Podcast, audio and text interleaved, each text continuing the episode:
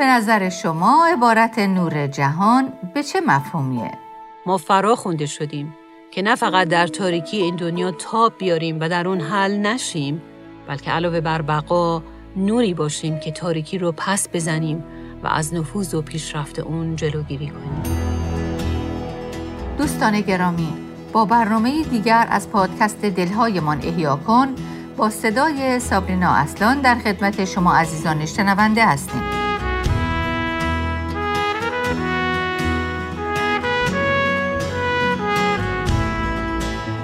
همونطور که می‌دونید ما در حال بررسی اسامی و القاب عیسی در سری برنامه های شگفتی نام او هستیم از شما دعوت می‌کنیم که به یکی دیگه از نام های عیسی یعنی نور جهان توجه کنید بله اگه به یاد داشته باشید از برنامه پیش ما در ادامه بررسی نامهای مسیح سیری رو آغاز کردیم در بررسی ادعاهای عیسی درباره خودش در انجیل یوحنا.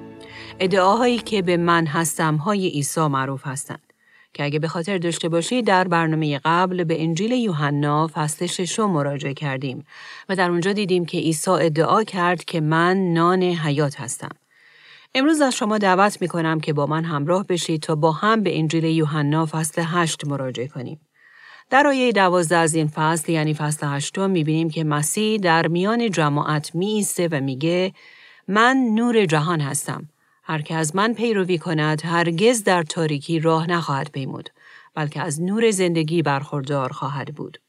بله عیسی خودش رو نور جهان معرفی می‌کنه.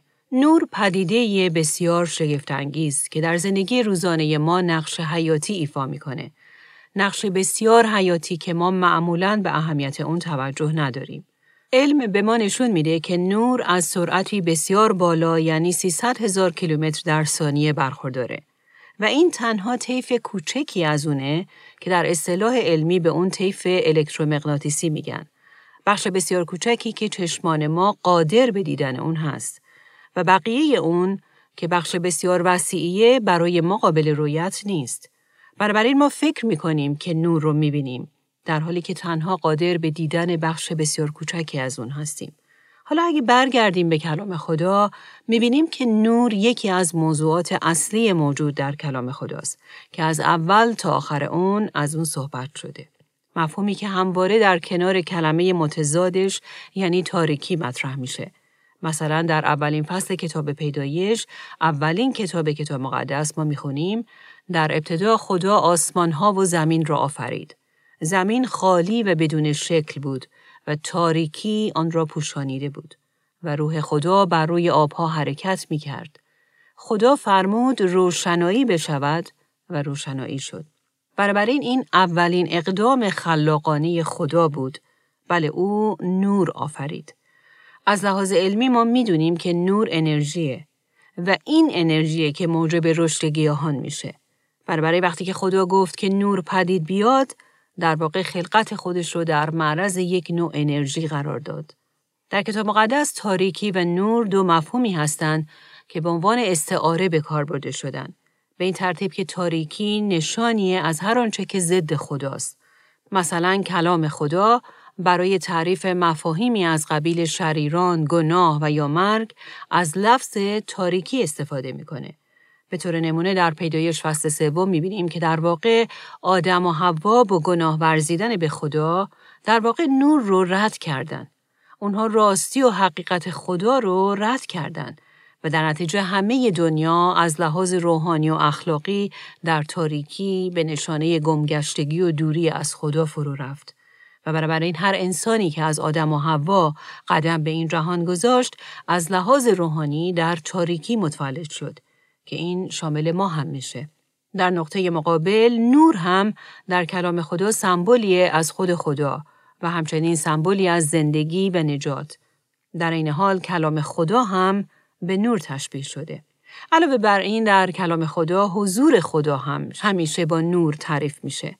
و در مجموع می‌بینیم که مفاهیمی از قبیل راستی، حقیقت، نیکویی، پاکی و قدوسیت، خلوص و در نهایت هر اونچه که خدایی و خدامنشانه است، همگی در کلام خدا یک جوری با نور توصیف شدن.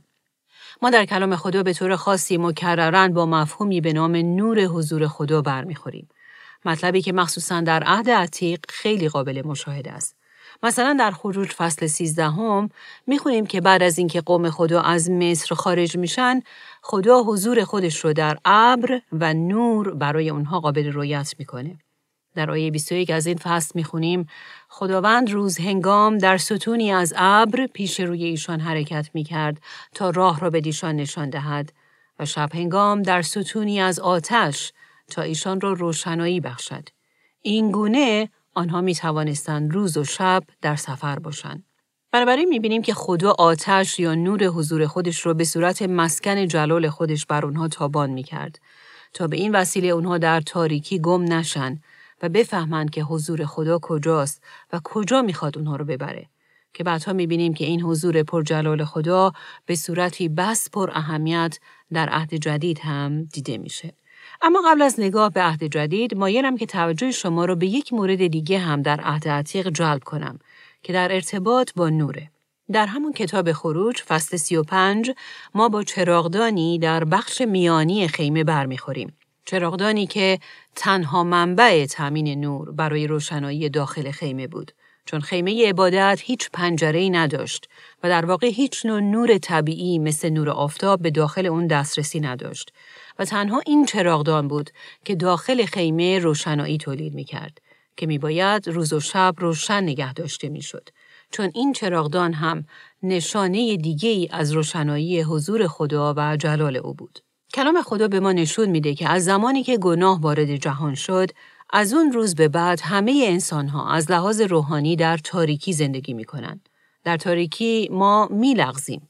در تاریکی ما مجبوریم کورمال کورمال راه بریم و در واقع این نشانه ای از اینکه ما به راحتی فریب می‌خوریم و نسبت به دیدن حقیقت و تمیز و تشخیص اون کور و ناتوان هستیم. اما در همون عهد عتیق ما با وعده خدا در ارتباط با نوری عظیم هم برمیخوریم. نوری که قرار بود به جهان بیاد و این تاریکی غلیز حاصل از گناه رو پس بزنه و در واقع بر اون غلبه کنه. به طور نمونه در فصل نهم کتاب اشعیا در آیه دوم می‌خونیم مردمی که در تاریکی گام بر می داشتند، نوری عظیم دیدند و بر آنان که در سرزمین ظلمت غلیز ساکن بودند، نوری تابید. که این در واقع پیشگویی بود درباره مسیح موعود که قرار بود حضور خدا در او ساکن بشه و نور عظیم خدا از طریق او بر این دنیای خابیده در ظلمت گناه تابانیده بشه. درست مثل همون چیزی که در کتاب پیدایش اتفاق افتاد که خدا گفت روشنایی بشود و این روشنایی پدید اومد و بر تاریکی اطراف غلبه کرد. و بنابراین ایمانداران عهد عتیق کمی از این نور رو دیده بودند. نوری که در مقابل چشمان اونها یک کمی سوسو می‌زد. اما این نور در عهد جدید به طور کامل و به وضوح در عیسی که خدای مجسم بود دیده شد. توجه کنید خدا در اشعیا فصل 49 در ارتباط با این مسیح موعود چی میگه؟ در آیه 6 می‌خونیم تو را نوری برای ملت ها خواهم ساخت تا نجات مرا به کرانهای زمین برسانی. همینطور در اشعیا فصل 60 هم در آیات یک و دو می‌خونیم برخیز و درخشان شو زیرا که نور تو آمده و جلال خداوند بر تو طلوع کرده است.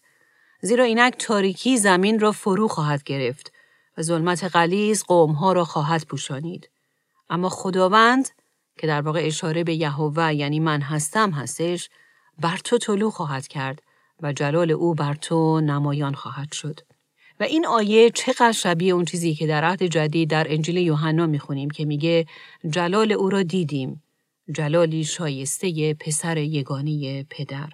بله عیسی اون نوری بود که 700 سال پیش در کتاب اشعیا درباره او پیشگویی شده بود.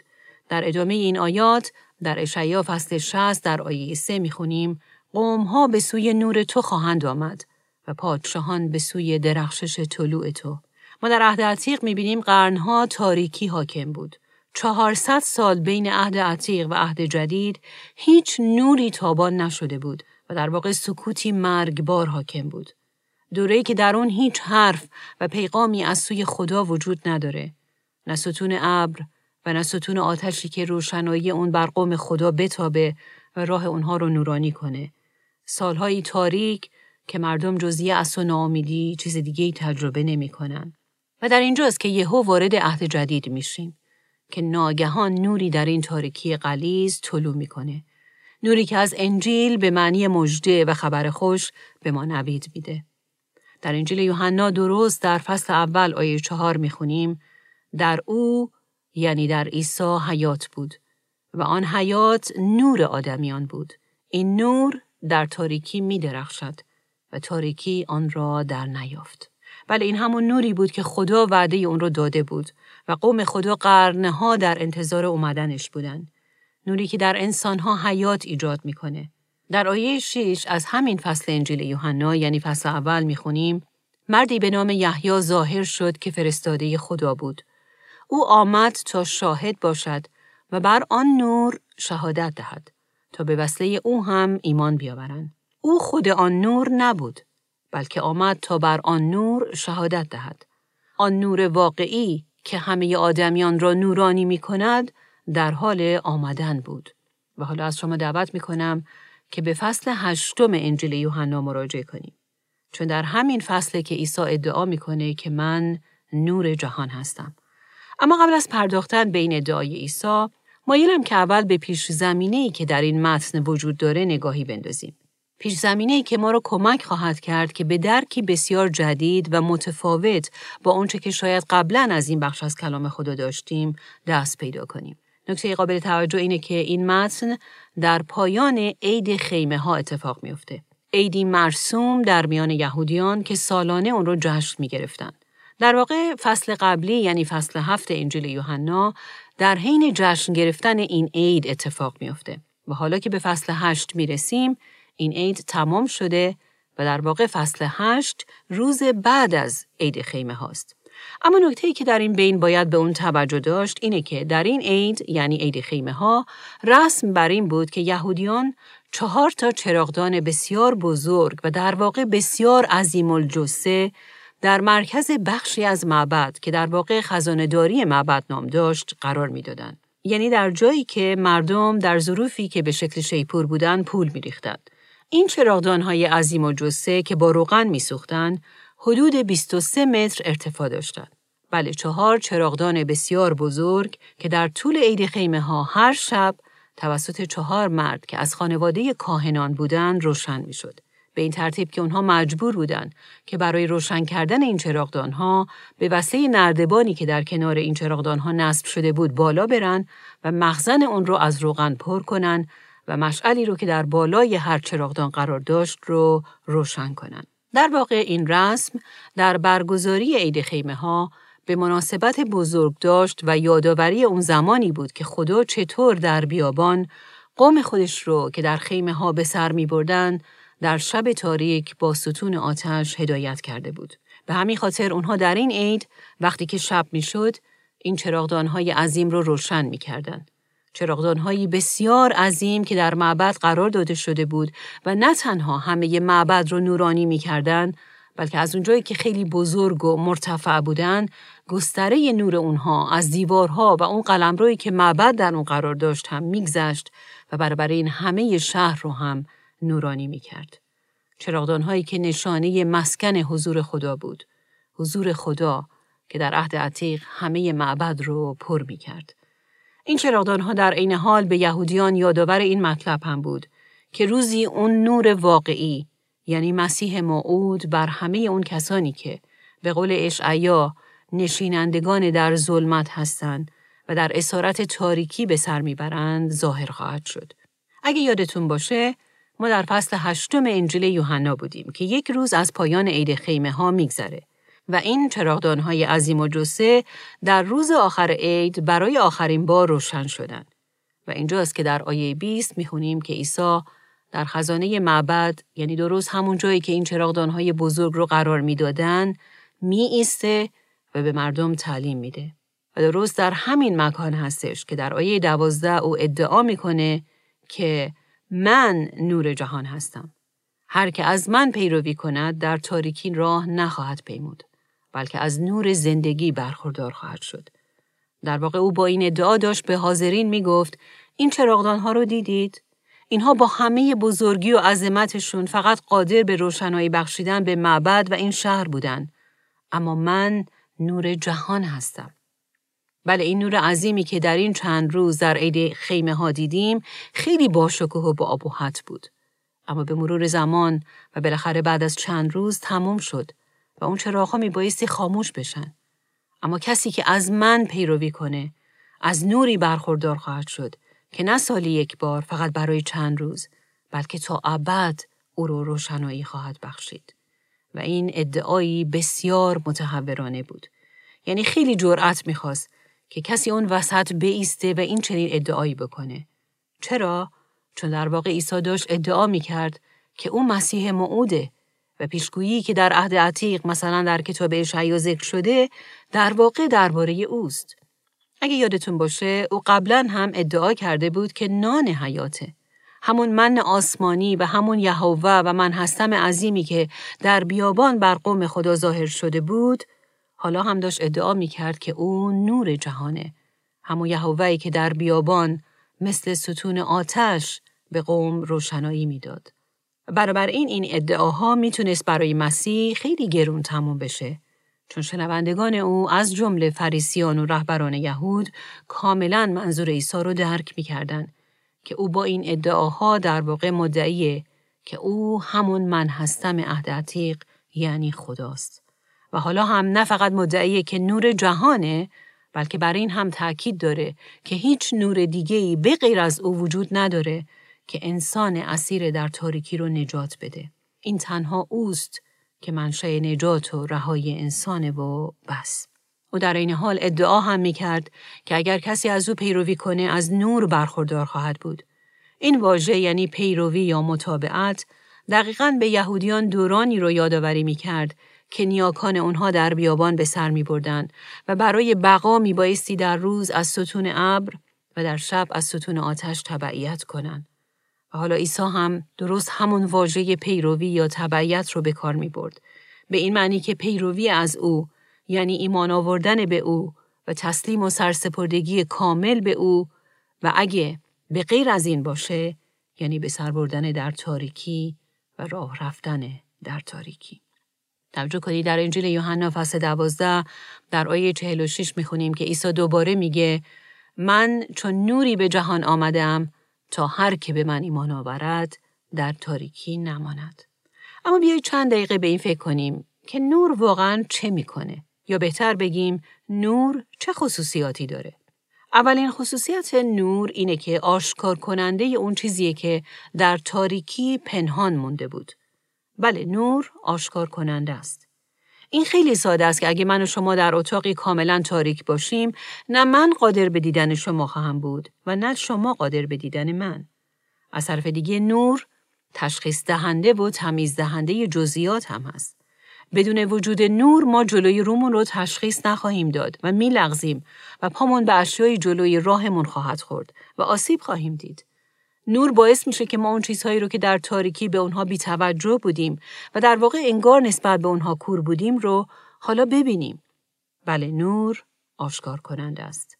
کلام خدا بارها به این نکته اشاره می‌کنه که عیسی آمد تا خدای حقیقی رو بر ما آشکار کنه. بر ماهایی که در تاریکی بودیم و قادر به دیدن خدا نبودیم. افرادی که در واقع در تاریکی گناهانمون نسبت به خدا کور بودیم. در عهد جدید در دوم قرنتیان فصل چهار در آیه چهار و شش می‌خونیم خدای این عصر یعنی شیطان ذهنهای بی ایمانان را کور کرده تا نور انجیل جلال مسیح را که صورت خداست نبینند. اما همان خدا که گفت نور از میان تاریکی بتابد که این در واقع اشاره به اون اتفاقیه که در پیدایش فصل اول افتاد که خدا گفت روشنایی بشود و روشنایی شد و حالا پولس در این آیه در دوم قرنتیان میگه بله همان خدایی که در پیدایش گفت که نور از میان تاریکی بتابد نور خود را در دلهای ما تابانید تا شناخت جلال خدا را در چهره مسیح بر ما منور سازد. بله همون مسیحی که گفت من نور جهان هستم. این نور نه تنها خدا رو بر ما آشکار می‌کنه بلکه خودمون رو هم بر ما آشکار می‌کنه. در واقع من واقعی ما رو به ما نشون میده و وضعیت واقعی روحانی و قلب ما رو بر ما آشکار می‌کنه. بله نور مسیح گناهان ما، ریاکاری ما و بالاخره تمام انگیزه های قلبی ما رو بر ما آشکار می‌کنه.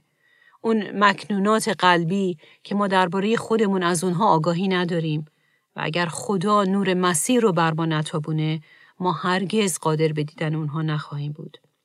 واقعیت اینه که ما نمی‌تونیم ادعا کنیم که در نور سالکیم اگر هنوز در تاریکی زندگی می‌کنیم. از طرف دیگه نور مسیح نه تنها خدا رو بر ما آشکار می‌کنه و خودمون رو هم بر ما آشکار می‌کنه بلکه راه درستی رو که باید در اون قدم بگذاریم رو هم به ما نشون میده. در مزمور 119 می‌خونیم که کلام خدا برای راه های ما چراغ و برای پایهای ما نور است. و برابر این عیسی از طریق کلامش ما رو به راه های درست راهنمایی و هدایت می‌کنه. و در این حال این نور کلام مسیحه که ما رو از موانع راه آگاه می‌کنه و تله های خطرناک جاده زندگی رو بر ما آشکار می‌کنه.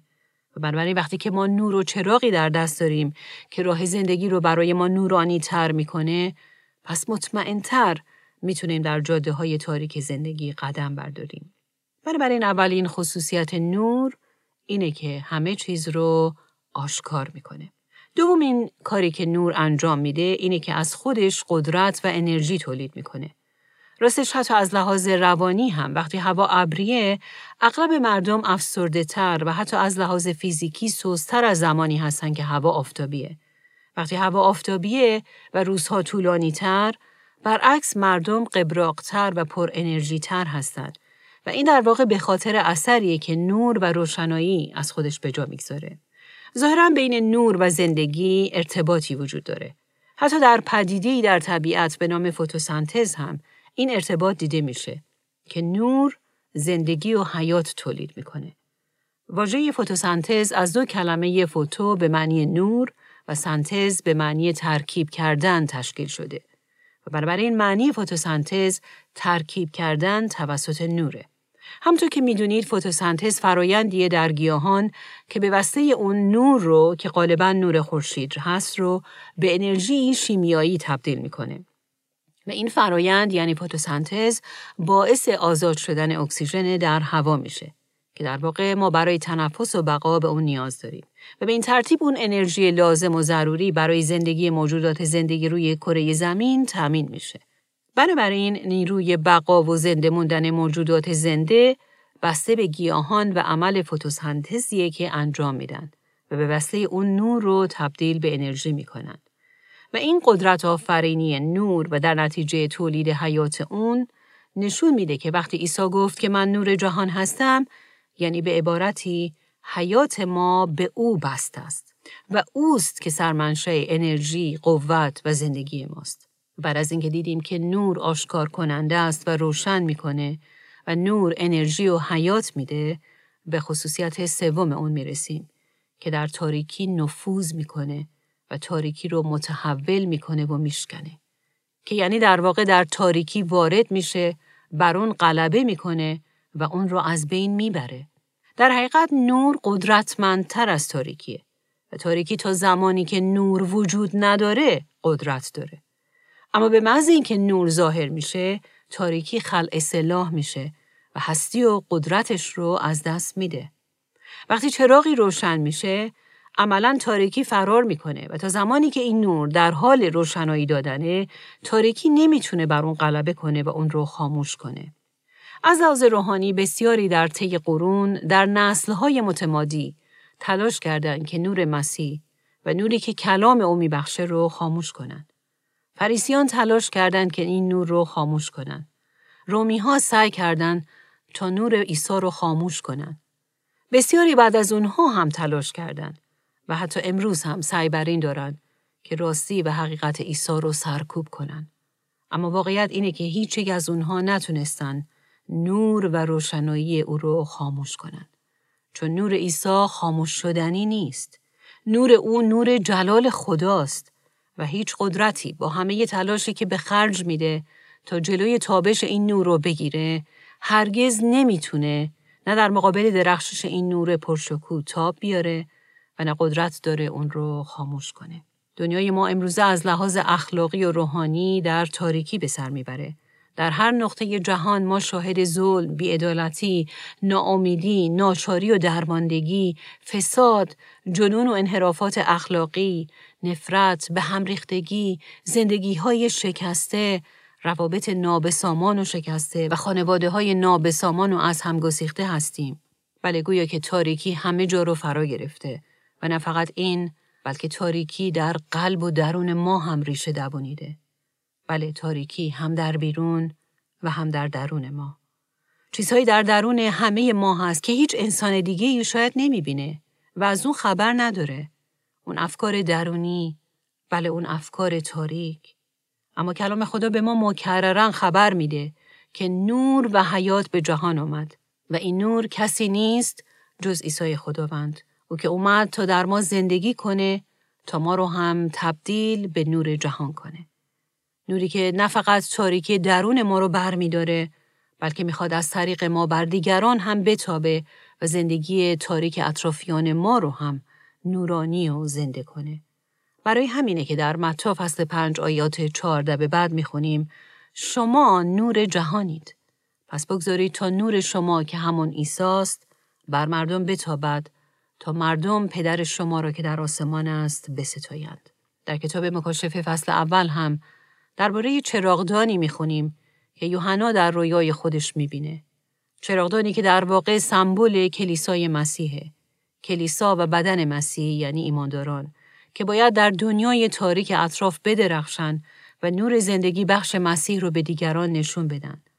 پولس هم در نامه خودش به فیلیپیان در فصل دوم می نویسه که ما باید فرزندان بی پیرایه، بی آلایش و بی عیب خدا باشیم که در بین نسلی کجرو و منحرف زندگی می کنیم.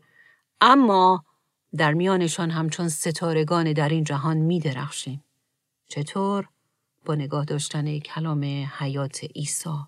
عزیزان اگه من و شما ایمانداران به مسیح هستیم ما فرا خونده شدیم که نه فقط در تاریکی این دنیا تاب بیاریم و در اون حل نشیم بلکه علاوه بر بقا نوری باشیم که تاریکی رو پس بزنیم و از نفوذ و پیشرفت اون جلوگیری کنیم.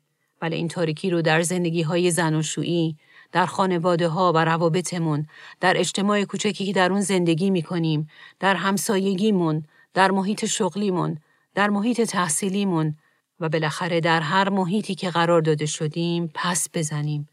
چون خدا ما رو فرا خونده که وسیله ای باشیم که با گفتار و کردارمون بدرخشیم و نور مسیح رو بر اطرافیانمون تابان کنیم و به این ترتیب تاریکی موجود در اون محیط رو پس بزنیم. و به قول معروف اون رو به عقب حل بدیم. کلام خدا در بسیاری از جاها تاکید می‌کنه که عیسی نور جهانه. او در کتاب اعداد در فصل 24 آیه 17 به عنوان ستاره که از یعقوب ظهور خواهد کرد معرفی شده. در کتاب ملاکی فصل چهارم آیه دو او به عنوان آفتاب عدالت معرفی شده. آفتاب عدالتی که طلوع خواهد کرد و بر بالهایش شفا خواهد بود. یا به قول ترجمه دیگه با پرتو شفا بخش خودش طلوع خواهد کرد. در کتاب مکاشفه فصل اول آیه 16 او خداوندیه که وقتی با یوحنا در رویایی ملاقات می‌کنه یوحنا درباره او می نویسه چهرهش چونان خورشید بود در درخشش کامل خداوندی که در مکاشفه فصل 22 آیه 16 هم خودش رو ستاره درخشنده صبح معرفی می‌کنه و به همین ترتیب در انجیل لوقا فصل اول هم از او به عنوان آفتاب تابان و در برخی ترجمه ها سپید دم و خورشید صبحگاهی یاد شده که از عرش برین بر ما طلوع خواهد کرد تا کسانی را که در تاریکی و سایه مرگ ساکنن روشنایی ببخشه. بله اون سپید دمی که به زمین اومد تا با ما انسانها ملاقات کنه. اون آفتاب صبحگاهی که اومد تا با طلوع خودش به تاریکی قلیز این دنیا نفوذ کنه و روزی این خداوند نورانی دوباره به این زمین خواهد برگشت و دوباره طلوع خواهد کرد. اما این بار ظهور او ظهوری نهایی خواهد بود و همه متعلقان خودش رو با خودش به آسمان خواهد برد. به جایی که کتاب مکاشفه از اون به عنوان اورشلیم جدید صحبت می‌کنه در آیات 22 و 23 درباره اون می نویسه که این شهر آسمانی نیازی به خورشید و ماه نداره زیرا جلال خدا اون رو روشن می‌کنه و بره یعنی همون ایسایی که نور جهان چراغ اونه. و دروازه های اون هرگز در روز بسته نخواهند شد زیرا در اونجا شب وجود نخواهد داشت. بله در اون شبی وجود نخواهد داشت. زیرا تاریکی و ظلمتی در اونجا نخواهد بود. بله نوری درخشان پرشکو و ابدی. نور همون ایسایی که نامش نور جهانه. باشه که این نور ابدی در ما ساکن شده باشه. و من و شما هم جز اون افرادی باشیم که نه تنها نور عیسی بر تاریکی درون ما غلبه کرده باشه بلکه دل و جان و روحمون از نور او لبریز باشه. به طوری که دیگه در تاریکی قدم بر نداریم. و به این ترتیب از طریق ما این نور درخشان بر دیگران هم بتابه. آمین. آمین. بله عیسی نور جهان نوری که وقتی به زندگی ما بتابه به ما حیات میده. باشه که این منجی عزیز او که آمد تا ما رو از ظلمت به نور عجیب و ابدی خودش فرا بخونه امروز به زندگی شما هم بتابه و قلب و روح شما رو با حضور خودش منور کنه. از شما دعوت می‌کنیم که در برنامه آینده از سری برنامه های شگفتی نام او دوباره با ما باشید. نامها و عناوینی که قدرت دارند در زندگی ما تبدیل دگرگون کننده ای ایجاد کنند. و حالا بیایید با هم دعا کنیم و عیسی آن نور جهان رو پرستش کنیم. بله خداوند عیسی ای نور جهان. ای بره که نه فقط نور جهان بلکه چراغ آسمان هم هستی. خدایی که بر قلبهای تاریک و اسیر در گناه و ظلمت ما تابیدی. خدایی که به این جهان تاریک قدم گذاشتی تا نشینندگان در ظلمت رو آزاد کنی و اونهایی رو که در تاریکی و سایه مرگ ساکنند رو روشنایی ببخشی. خدایی که همچون ستونی آتش ما رو در بیابانهای تاریک و ترسناک این زندگی همراهی و هدایت می‌کنی. تو رو میپرستیم. ای آفتابی که در بالهات شفا هست. ای ستاره صبحی که وقتی در قلبهای ما طلوع می‌کنی و با ما به وسیله کلامت ملاقات می‌کنی حیات و قدرت و انرژی خودت رو در ما جاری می‌کنی و بله عیسی چقدر بیشتر انتظار روزی رو می‌کشیم که همراه تو در آسمان در جایی که در اون شبی وجود نداره در جایی که تاریکی دیگه معنی نداره و دیگه نه نیازی به خورشید هست و نه ما تو رو تا به ابد بستاییم. ای تو که نور درخشان و ابدی ما هستی مجد و جلال بر نام تو. تا ابد. آمین. آنچه در این برنامه ها به سمع شما شنوندگان گرامی می‌رسد تعالیم نانسی دیماس بولگموت با صدای فارسی سابرینا اصلان است ترجمه و تهیه این برنامه ها حاصل همکاری دو مؤسسه دلهایمان احیا کن و راستی می باشد. برای شنیدن یا بارگزاری سایر برنامه ها می توانید به تارنمای دلهایمان احیا کن مراجعه کنید.